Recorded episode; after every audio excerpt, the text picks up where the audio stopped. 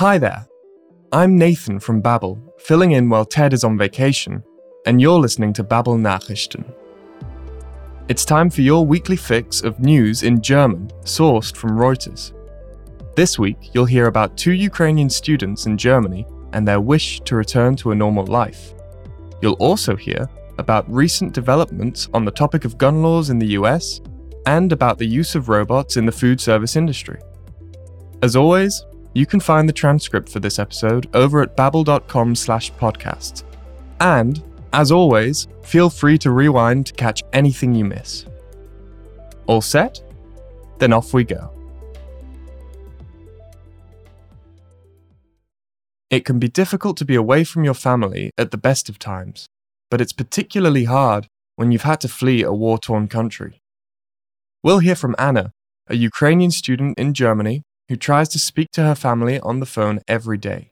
Despite all her concerns, she's still trying to look ahead, nach vorne zu blicken, and her only wish is for the war to end so that everyone can return home. Another Ukrainian student, Georgi, is grateful for the humanitarian aid, but he does become thoughtful in connection to German politics. Aber etwas nachdenklich wird er im Zusammenhang mit der deutschen Politik schon. Officially, the UN has registered over 5 million refugees from Ukraine since the outbreak of the war. Offiziell haben die Vereinten Nationen über 5 Millionen Geflüchtete aus der Ukraine seit dem Ausbruch des Krieges registriert, with nearly 800,000 of them in Germany alone. Anna and Georgi are two of very many, sind zwei von sehr vielen, who hope to return to normal life in Ukraine soon. Let's hear what they've got to say.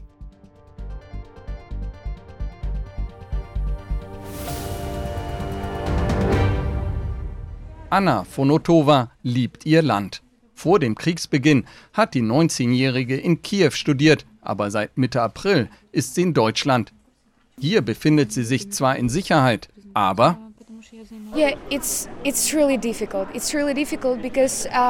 es ist wirklich schwierig, denn vor der russischen Invasion studierte ich in Kiew. Das war zwar auch weit weg von meiner Familie, aber ich fand das nicht schlimm. Jetzt verstehe ich, wie wichtig es ist, bei Ihnen zu sein. Und wir versuchen jeden Tag 30 Minuten oder eine Stunde zu sprechen, nur um uns alles zu erzählen. Und wir wissen nicht mal, ob es vielleicht das letzte Telefonat sein könnte. Deshalb ist es wirklich wichtig für uns, in Kontakt zu bleiben. Doch sie versucht auch nach vorne zu blicken und positiv zu denken. Jedoch kann niemand voraussagen, wie lang die Gefechte in ihrem Heimatland noch weitergehen werden. Mein einziger Wunsch ist, dass der Krieg endet. Ich weiß aber nicht wie. Natürlich soll die Ukraine gewinnen und das so bald wie möglich, weil alle, die in Europa verteilt sind, nach Hause wollen, zurück zu ihren Familien, in ihre Häuser. So wie ihr geht es vermutlich vielen ukrainischen jungen Leuten, die geflohen sind. Hilfe kommt durch Personen, die schon länger in Deutschland leben, so wie Georgi Solomanchuk, der seit September 2021 da ist. Er war als Erasmus-Student gekommen. Er ist zwar sehr dankbar, aber etwas nachdenklich wird er im Zusammenhang mit der deutschen Politik schon. Also es gibt zwei Bereiche. Ich würde sagen, dass in humanitarischer Aspekt Deutschland macht wirklich viel äh, und genug, also mit unseren Flüchtlingen, aber in militärischer Hilfe, ich glaube, Deutschland macht nicht genug. Offiziell haben die Vereinten Nationen über 5 Millionen Geflüchtete aus der Ukraine seit dem Ausbruch des Krieges registriert. Fast 800.000 davon in Deutschland. Anna Fonotova und Georgi Solomanchuk sind daher zwei von sehr vielen, die einfach nur hoffen, bald ihr normales Leben in der Ukraine wieder fortsetzen zu können.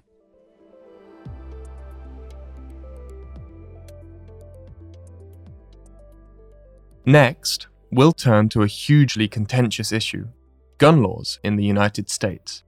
The Supreme Court has now overturned, or gekippt, a law in New York State that restricts the right to bear arms under certain circumstances, das unter bestimmten Umständen das Recht auf Waffenbesitz einschränkt. Up until now, to get a permit to carry a concealed weapon in public, you had to prove a concrete need for self-defense, eine konkrete Notwendigkeit zur Selbstverteidigung. The Supreme Court, however, decided that the New York law violates the constitutionally guaranteed right to bear arms in the USA. Gegen das in den USA verfassungsrechtlich verbriefte Recht auf Waffenbesitz verstößt. On the same day as the Supreme Court ruling, the US Senate passed a bipartisan law protecting against gun violence, ein überparteiliches Gesetz zum Schutz vor Waffengewalt. The United States is deeply divided on the question of gun control. Mass shootings and rampages continue to spark discussions about tightening laws. Let's hear more.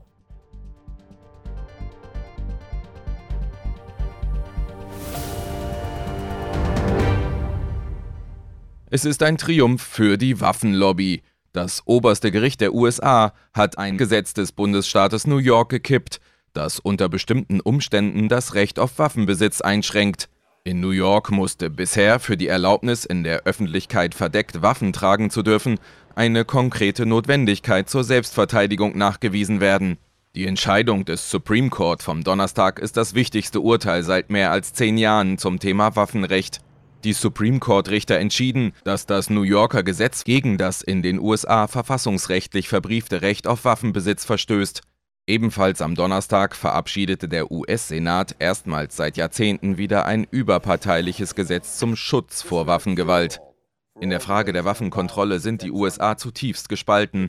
Massenschießereien und Amokläufe lösen immer wieder Diskussionen über eine Verschärfung der Gesetze aus.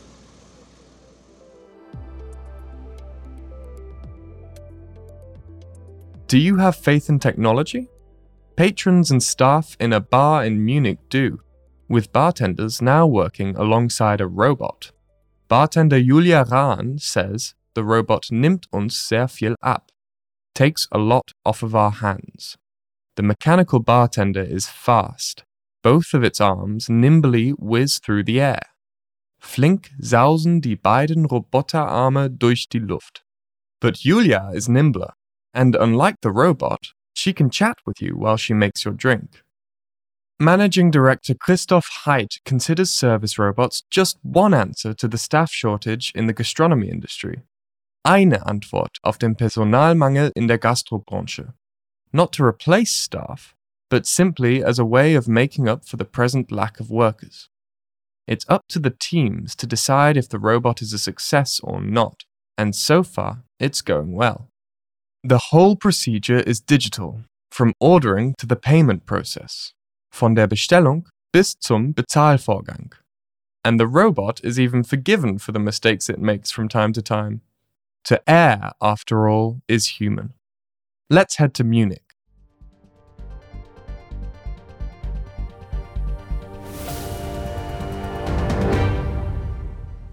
Noch ein bisschen Minze dazu, gut durchmixen und dann ist er auch schon fertig. Der klassische Mojito mit Limette und viel Rum. Gar nicht so klassisch war aber die Zubereitung des Cocktails. Denn hier war kein Bartender am Werk, sondern ein Roboter. Der besteht aus zwei Roboterarmen und kommt eigentlich aus der Automobilindustrie. Hier in München in der Sausalitos Bar soll er das Personal unterstützen und ist laut Bartenderin Julia Rahn höchst willkommen. Also ich finde ihn eigentlich ganz angenehm. Es nimmt uns schon wirklich sehr, sehr viel ab. Flink sausen die beiden Roboterarme durch die Luft und produzieren einen Cocktail nach dem anderen. Noch flinker ist natürlich Bardame Julia. Mit ihr können sich die Gäste nebenbei auch noch unterhalten. Für Geschäftsführer Christoph Heid sind Service-Roboter eine Antwort auf den Personalmangel in der Gastrobranche. Nein, die Angst um den Arbeitsplatz besteht nicht, weil wir in einer Branche sind, die äh, sehr unter Personalknappheit leidet. Das heißt, wir würden ja sehr gerne äh, viele Mitarbeiter einstellen, wenn Leute denn bereit wären, wieder in der Gastronomie zu arbeiten. Das heißt, hier ist ganz klar am Schluss die Entscheidung, ist das ein Erfolg, was wir hier tun oder nicht, abhängig davon, was die Teams uns erzählen. Und es stehen genauso viele Mitarbeiter hinter der Bar, äh, wie es vorher war. Der gesamte Ablauf ist digital von der Bestellung bis zum Bezahlvorgang. Und es läuft ganz gut, laut Geschäftsführer Christoph Heid. Dass er nach äh, sechs Wochen ab und zu noch eine Limette fallen lässt, ist äh, menschlich. Cheers to that. We've come to the end of today's episode. You've made a lot of progress so far, and for that, you definitely deserve a drink, whether it's served by a robot or not. Thanks for listening, and don't forget to join us again next week for a new episode of Babel Nachrichten. See you then!